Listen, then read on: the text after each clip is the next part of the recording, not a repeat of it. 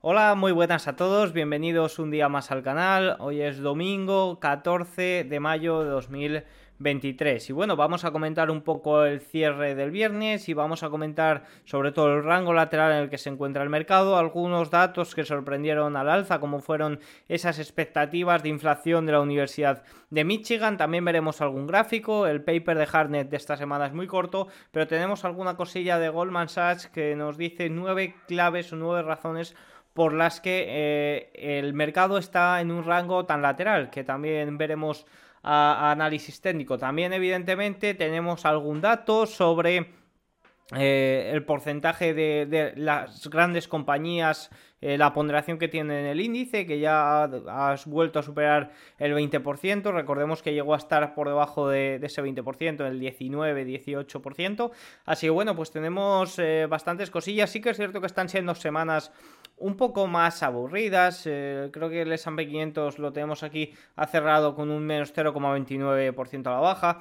No descarto para nada que estemos en un rango lateral muy aburrido durante más tiempo. Yo llevo viendo el mercado lateral ya bastante tiempo y hasta por lo menos hasta que no se rompan esos 4.150, 4.200 al alza, no empezaré a decir... Eh, que, estamos alcistas en el S&P 500. Sí que es cierto que en el Nasdaq tenemos, vemos alguna cosilla y yo sí que tengo alguna compañía, sobre todo del sector semiconductores, del sector biotecnológico, que se están comportando muy bien y que pueden dar oportunidad. Así que es así como, como hay que buscar, la verdad. Eh, los índices no se mueven mucho, entonces hay que salir a buscar rentabilidad por otros lados, también como por ejemplo las materias primas como el oro, aunque sí que es cierto que ahora mismo ya está en una zona también bastante paradita, por lo menos durante esta semana. Así que nada, sin más dilación chicos, vamos con el cierre de sesión. Bueno, en Estados Unidos ha cerrado una semana lateral para el principal índice estadounidense, donde el S&P 500 ha caído apenas un 0,29%. El Nasdaq sí que tuvo un mejor desempeño, 0,91% arriba. El Dow Jones caía un 1,1%. Por sectores, vemos como el sector utilities el viernes fue el que mejor se comportó, el peor el de consumo cíclico, y si nos ponemos a mirar la semana, vemos como el sector servicios de comunicación ha sido el mejor, y activos con un comportamiento recesivo, como pueden ser los materiales básicos, la energía o el financiero, que sigue habiendo bastantes turbulencias en el mundo de la banca, en el sector, en la industria de la banca, con el índice KRE, el ETF KRE, perdón, de la banca regional cayendo otro 5%, pues sigue habiendo bastantes turbulencias. A comentar eh, sobre aquí, bueno, el sector servicios de comunicación ha tenido un rendimiento eh, mejor durante esta semana, sobre todo impulsado por Google. Google martes o miércoles, no recuerdo, tuvo la conferencia de desarrolladores una conferencia en la que eh, presentó eh, temas eh, de inteligencia artificial generativa sobre todo y el viejo conocido BART. Recordemos que BART lo presentó en su día y tuvo algunos fallos a la hora de presentarlo hizo, eso hizo que sus acciones cayeran. Pero bueno, pues parece que, se está integrando bien, en Bing, en el buscador, perdón, Bing es de Microsoft, en el buscador de Google, parece que lo están integrando mejor y demás. Y bueno, pues eso ha dado bastante impulso a las acciones de Google, que han subido casi un 8% eh, jueves y viernes. O sea que por ese lado bastante, bastante bien. Y es, es básicamente lo que ha demostrado el alza y la fuerza durante esta semana. Em, un dato que preocupó son las expectativas de inflación, que ahora vamos a ver en los datos más importantes. Pero sí que es cierto que ese dato el viernes eh, sentó un poco como un jarro de agua fría. Todavía se siguen escuchando palabras de la Reserva Federal, de los funcionarios, diciendo que hay que hacer mayores subidas de tipos y demás. Lo cierto es que ya estamos eh, viendo la debilidad de la banca regional, que una semana más ha caído un 5% y se aproxima a mínimos que tocamos la semana anterior, viendo las salidas de los bancos, de los depósitos de los bancos, viendo las entradas en los fondos monetarios, lo cierto es que estamos en una situación ya bastante delicada. Eh, yo creo que ya eh, hablan por hablar. Yo creo que no los cree nadie. No cree nadie a las palabras que, hacen los miembros de la Reserva Federal y entonces eh, pues parece que están ahí dando bombo, pero vamos, yo no sé ya hasta dónde vamos. No, me parecería muy raro. Sí que es cierto que las expectativas de inflación y demás eh, al final mete miedo, pero ya estamos viendo además cómo el mercado laboral se está enfriando con los subsidios de esta semana. Recordemos el vídeo del jueves, por lo que ahí tendría cuidado. Respecto a los bonos, bueno, el viernes los rendimientos de los bonos... Eh, funcionaron, eh, se, revalorizaron bastante. Fijaros, a pesar de la rentabilidad de la renta variable, los bonos también se vendieron con rendimiento inferior de la parte corta en la semana posterior a la venta de hoy. El rendimiento a dos años retrocedió hasta el 4%. Y en cuanto al techo deuda, ya lo he comentado en algún vídeo anterior durante la semana pasada. Eh, bueno, el riesgo soberano de Estados Unidos, los CDS, están en máximos históricos, eh, muy superiores que a cualquier episodio anterior, por ejemplo el del 2011. Yo opino lo mismo, al final pienso que se tienen que entender, que no habrá ningún problema, pero bueno, eh, son cuestiones financieras que en caso de que den un susto, pues afectarán al mercado. Ante ello hay que estar preparado y no sabemos realmente cómo se va a comportar el mercado, por más que haya estudios de, cómo lo tiene que hacer, ¿no? Porque no ha sucedido. Entonces, bueno, pues el día 1 de junio será esa fecha, yo creo que van a llegar prácticamente hasta hasta ese día y luego al final pues habrá acuerdo porque es que no no que no haya acuerdo es un suicidio eh, política y económicamente hablando si os vamos a Europa cerró con el DAX alemán cayendo un 0,3 esto en la semana ¿eh? ¿eh? Francia cayendo un 2,24% Reino Unido un 0,69 España subiendo un 0,95 el índice que todos queremos ya sabéis el IBEX 35 Italia cayendo un 0,05 si queréis eh, leer eh, sobre esto y sobre Asia, que de momento tampoco hay mucho movimiento, más allá de esos datos de inflación que tuvimos esta semana, que fueron bastante débiles, prácticamente deflación en China, pues eh, os recomiendo que leáis The Market Take, una newsletter que mando en inglés todas las noches a eso de las 12, una a la madrugada, hoy domingo a las 11 en el que comento todos los datos, próximamente también con gráficos propios. Eh, si nos vamos a los datos más importantes que hemos tenido entre el viernes y, este fin de semana, bueno, tuvimos la entrada de fondos del mercado monetario, los datos de esta semana que ha acabado, de la semana eh, anterior. Esta semana se registraron entradas de 18.300 millones, lo que elevó el total a un récord de 5.328 billones. Esto es casi 120.000 millones de entradas en las últimas tres semanas. Las entradas minoristas fueron de más de 12.000 millones, mientras que las entradas institucionales fueron de solo 6.000 millones. Este aumento de las entradas de los fondos del mercado monetario sugiere fuertemente que el informe de depósitos H8 de esta noche mostrará que las salidas de depósitos están, están acelerando. El balance de la Fed, por séptima semana consecutiva, el balance se contrajo en 977 millones, notablemente menos que la caída de la semana pasada, ayudado por un QT de 43.000 millones. El total de valores mantenidos directamente en el balance de la Reserva Federal aumentó en 461 millones. El tamaño total de las instalaciones de respaldo de la Reserva Federal se mantuvo extremadamente alto en alrededor de 305,4 mil millones. Sin embargo, la demanda del programa de financiamiento bancario a plazo aumentó en 8.000 millones a 83,1 mil millones, un nuevo máximo. La caída en el uso de la ventana de descuento se corresponde con el aumento en otras extensiones de crédito, que parece estar tomando prestado para respaldar el acuerdo de First Republic Bank. Aparte de los préstamos de la FEDIC, la Fed ha otorgado un total de 92,4 mil millones en préstamos institucionales financieras a través de dos líneas de crédito de respaldo en la semana que finalizó el 10 de mayo, un fuerte aumento con respecto a los 81,1 mil millones de la semana anterior. Conclusión, se reduce el balance de la Reserva Federal, pero en mucha menos proporción que lo de la semana anterior, que fue ayudado por un QT. El dato de, la, de Estados Unidos, el sentimiento del consumidor de la Universidad de Michigan. El índice de confianza del consumidor cayó bruscamente a un mínimo de 6 meses, de 57,7 en mayo, desde el 63,5 en abril, muy por debajo de las previsiones del 63. El indicador de expectativas cayó a 53,4 desde 60,5 y el subíndice de condiciones económicas cayó a 64,5 desde 68,2. Y comentan, aunque los datos macroeconómicos actuales no muestran signos de recesión, como que no lo muestran. La preocupación de los consumidores por la economía aumentó en mayo junto con la proliferación de noticias negativas sobre la economía, incluido el estancamiento la crisis de deuda. dijo la directora. Y esto sí que es preocupante, las expectativas de inflación a un año retrocedieron levemente a 4,5, luego repuntaron a 4,6% en abril. Por otro lado, la perspectiva a 5 años subió a 3,2%, el nivel más alto desde 2011 frente al 3% del nivel pasado. O sea, nos está diciendo que Evidentemente esto es un estudio una universidad, no es el estudio de la Fed de Atlanta, ni mucho menos, pero según sus estudios, en 2025, o sea, 5 años, en 2027 ya, eh, vamos a tener mm, un 3,2%. Ni siquiera ese 2% eh, 2,5%, que es el objetivo de la inflación, pues evidentemente esto no sentó muy bien a los inversores.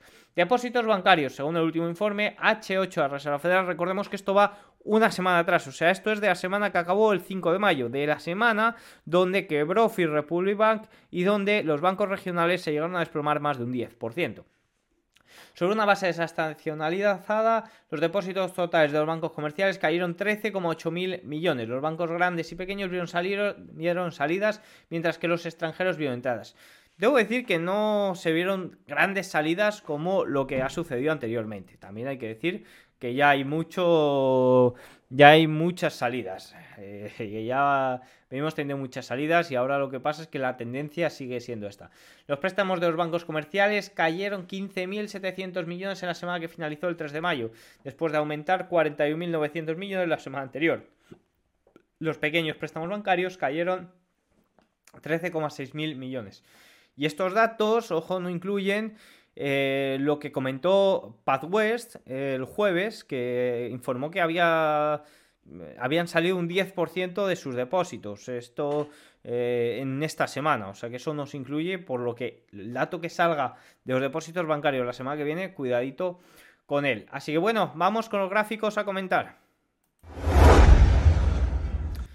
Bueno, empezamos con las ganancias por la situación de los earnings, luego también vamos a ver datos de las tarjetas de crédito y de Hardnet no hay mucho que ver en el día de hoy, así que eso os lo dejo que lo vais en The Market Day porque eh, no ha comentado mucho este fin de semana. El S&P 500 informa un crecimiento de ingresos interanual del 4% para el primer trimestre, que es el crecimiento de ingresos más bajo desde el cuarto trimestre de 2020. ¿Han sido buenos resultados? Bueno, pues eh, los datos nos muestran que quizás no tanto. El S&P 500 informa una disminución interanual de las ganancias del 2,5% para el primer trimestre de 2023, que es el segundo trimestre consecutivo en el que el índice informa eh, una disminución interanual. El 75% de las empresas han superado las estimaciones de ingresos hasta la fecha, muy por encima de la media de 69% y de 63% a 10 años. El 78% de las empresas de S&P 500 han superado las estimaciones para, la fecha, para esta fecha, eh, por encima del 77% a 5 años y 73% a 10 años. Conclusión, las estimaciones, como ya hemos repetido en vídeos anteriores, estaban muy, muy eh, impulsadas a la baja, muy, muy rebajadas, porque si vemos datos interanuales no son tan buenos resultados, si vemos datos de estimaciones, sí. Eh, para esta semana tenemos resultados importantes, no, no son muy importantes, pero bueno, son relevantes. Tenemos Alibaba, tenemos Sea Limited el martes, Cisco el miércoles, John Deere el viernes, eh, New el lunes por la noche, bueno, pues en general eh, asiáticos y, algunos interesantes, Farfetch, eh, Walmart, bueno, pues alguna cosilla interesante hay, pero ya ni mucho menos de la importancia que, había antes. Bueno, aquí algunos gráficos macros si queréis verlos, pero yo voy a hacer hincapié en esto, tarjeta de crédito y débito de Bank of America. han salido datos y bueno, pues vamos a verlos. Número 1. El gasto agregado de tarjetas de crédito y débito por hogar de Bank of America se desaceleró aún más a menos 2% año tras año en abril, la primera lectura anual negativa mensual desde febrero de 2021. Lo más notable es una reducción en el gasto en servicios a solo 0,09% interanual. Hasta hace poco los servicios habían estado impulsando el crecimiento general del gasto. Sin embargo, la moderación del mes pasado se debió a que el gasto en aerolíneas cayó 4,5 puntos porcentuales a más 0,9% interanual en abril. El lado positivo es que a pesar de la débil tasa de crecimiento interanual secuencialmente, el gasto total en realidad aumentó un 0,3% mes a mes, desestacionalizado. Dos factores a tener en cuenta son el gasto fuerte en abril pasado, un efecto base desfavorable para la comparación interanual de este año y el momento de la Pascua, que también pudo haber tenido un impacto. El domingo de Pascua fue el 9 de abril de este año en comparación con el 17 de abril de 2022. No obstante, los datos de gasto diario después de Pascua parecen más suaves. Pero es cierto que se están viendo que, el consumo no se está viendo reducido. O sea, el crédito de las tarjetas de crédito está en máximos, o sea, el crédito de las tarjetas está en máximos, pero el consumo sigue fuerte. O sea, están tirando de crédito esta gente. Y aquí puede haber dos situaciones. Uno, están aprovechando al máximo lo que está ocurriendo y a lo mejor dicen vamos a vivir el último gran verano, como se decía en España, o vamos a, disfrutar y ya vendrán eh, vacas flacas, o los bancos están impulsando a la gente a que consuma eh, y, pague más, eh, más tipo de interés, porque los tipos de intereses de las tarjetas de crédito están en máximos también, están rondando el 20%, o sea, es una auténtica locura. Quizás lo más notable es que hubo una mayor diferenciación en el mercado laboral entre los grupos de ingresos. Los datos internos de Bank of America ofrecen información adicional sobre qué personas y hogares están viendo el impacto más claro de este deterioro del mercado laboral. El banco identificó hogares que reciben beneficios de desempleo a través de depósito directo y detectó cambios en las tendencias entre los eh, cohortes de ingresos. El número de beneficiarios de prestaciones por desempleo entre los hogares mayores de ingresos aumentó más del 40% en abril desde los niveles bastante bajos de hace un año. Este fue el aumento más rápido en todas las cortes y cinco veces más que el aumento, que el aumento porcentual interanual para los beneficiarios de ingresos más bajos. O sea, me está diciendo que el número de beneficiarios por prestaciones por desempleo entre los hogares de mayores ingresos aumentó el 40%. Locura, ¿eh? Ojo con estos datos. Los salarios después de impuestos se contrajeron un 1,3% año tras año en abril de 2023, sobre una base móvil de tres meses, el segundo mes consecutivo de caída, y una poderosa llamada de atención a una Reserva Federal que todavía cree que todos los salarios están aumentando a una tasa promedio anual del 4%. Pues esto nos muestra que no es así, que no están todos los salarios creciendo al 4%. El cambio porcentual del gasto discrecional por hogar de tarjetas de crédito y débito en relación con octubre de 2022 y marzo de 2023 confirma que el gasto discrecional de los hogares de mayores ingresos se ha mantenido por debajo de los hogares de ingresos bajos y medios. Además, los hogares de mayores ingresos gastaron menos en abril en comparación con hace un año. Son las clases media y baja los que están consumiendo a mansalva. El 40% más alto de los hogares por ingresos representa más del 60% del gasto total en consumo. Por lo tanto, una desaceleración del mercado laboral impulsada por el extremo superior de la escala de ingresos podría tener un impacto muy grande en la economía general. También dato a tener eh, en cuenta. Y por último, a pesar de los altos eh, saldos de depósitos medios, la encuesta de perspectivas del mercado de propiedad intelectual de abril de 2023 de Bank of America encontró que la proporción de encuestados que indicaron que sus ahorros de eh, día difícil les durarían al menos seis meses disminuyó en comparación con hace un año, es decir, el colchón de seguridad que llamamos aquí en España, que ya sabéis que esto lo escribo en inglés y a la hora de la traducción pues eh, puede fallar. Pero en general los datos del los datos de, tarjetas de crédito no son eh, para nada alarmistas. Sí que es alarmista, evidentemente, que, la deuda, las tarjetas de crédito estaba en máximos y el tipo de interés también, pero el consumo vemos cómo sigue, fuerte. Bueno, es que el mercado laboral está empezándose a deteriorar ahora, o sea, no estamos viendo un deterioro manifiesto. Continuamos eh, ahora con la clave de la semana, que en este caso son las nueve razones que da Goldman Sachs para que el mercado se quede atascado entre los 4.130 o 4.150. Uno, baja volatilidad realizada. Dos, cada sesión se... Eh, bueno, ah, perdón, baja volatilidad realizada. El entorno de baja volatilidad realizada que ha definido el último mes de negociación ha continuado esta semana con una volatilidad S&P 500 realizada de una semana en 6,6 eh, V. Cada sesión de negociación se ha convertido en su propio ecosistema. Los tramos de un día continúan cotizando en mínimos de dos años. Eh, mucha opción a vencimiento diario y eh, bajo, bajo volumen. Fijaros que el movimiento, vamos a, a ver, el S&P 500 el volumen que, se movió el, el, viernes en el mercado fue el tercero peor de todo el año, el tercer día con menor volumen de todo el año, o sea que es que no hay, no hay apenas volumen. Número 3, el mercado de gama largo, si bien el posicionamiento gamma del distribuidor ha caído, estimamos que el posicionamiento gamma del distribuidor es más largo al alza. Liquidez, la liquidez general ha mejorado y esperaríamos que la liquidez mantuviera los niveles actuales a medida que nos mantenemos dentro del rango. Solo tenga en cuenta que el calendario de vacaciones comienza a recuperarse a, fines de este, a finales de este mes.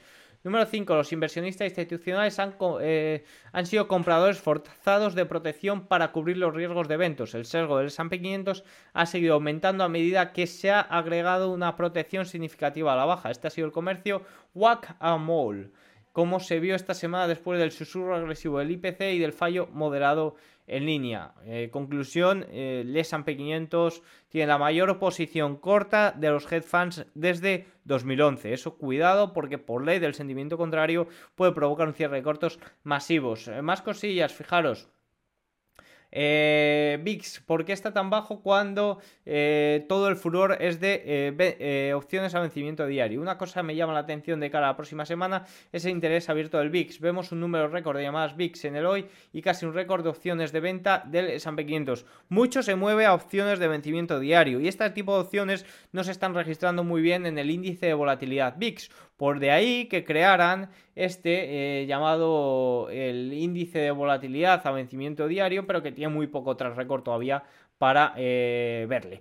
luego, algo relevante también es que las empresas han autorizado 600, 600, eh, mil millones de acciones para el segundo mejor año registrado. Esto equivale aproximadamente a 5.000 millones de demanda diaria de WAP. Eh, conclusión, eh, hay muchísima recompra, ya hemos visto algún gráfico por aquí y las grandes compañías están retroalimentándose, o sea que eh, de ahí que también el mercado siga tan fuerte. Y luego la amplitud, es inusual tener un ancho tan bajo, está un ancho tan bajo en estas circunstancias del mercado. Ya hemos comentado que si queremos que, esto sea el mercado alcista van a tener que empezar a acompañar otras empresas, porque ahora mismo, fijaros, 5 acciones son el 23% del S S&P 500. Aquí falta un 0, pues S&P 500. Fijaros que llegó a caer hasta la zona de los 18, pero ahora de nuevo está en, eh, eh, bueno, zona de los 18, zona de los 20, pero ahora de nuevo vuelve a estar a la zona del 23%. Así que si nos vamos a mirar eh, un poco a nivel técnico, Vemos como el S&P 500 se mueve en un rango muy, muy, muy pequeño. Fijaos que esta semana apenas se ha movido en este rango de de entre los 4.100 y los 4.130 prácticamente, pero sí que es cierto que el triple Q eh, está rompiendo zonas de resistencia importantes y vemos que puede ir más al alza. Acompañado, por supuesto, de las market leader, Apple, eh, que sigue bastante arriba con las recompras, Microsoft, que está en la zona alta del rango, Amazon y Google, que son las que parece que tienen que empezar a tirar. Fijaros, Google con este empuje que comentaba de la inteligencia artificial y Amazon, que también parece más retrasada comparado a Microsoft o a Apple o a Meta, que son las que más han tirado, incluso Durante los últimos meses. Pero eh, aquí es donde puede estar ahora el movimiento si sigue entrando dinero como estamos viendo en las eh, grandes capitalizadas. Así que nada, poco más tengo que comentar para el día de hoy. Eh, vamos a ver cómo inicia la semana y como siempre de domingo a jueves por la noche o de lunes a viernes por la mañana, que es cuando comparto por redes sociales, estaré por aquí comentando la sesión. Chao, que tengan buena semana. Adiós.